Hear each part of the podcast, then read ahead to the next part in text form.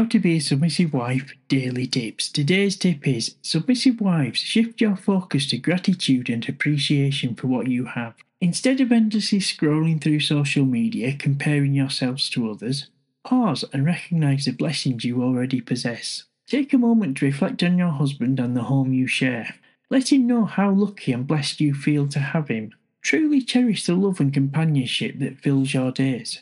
Remember, material possessions mean nothing compared to the richness of a loving relationship and a peaceful home. Embrace the contentment that comes from recognizing and valuing the treasures within your reach, freeing yourself from the constant desire for more.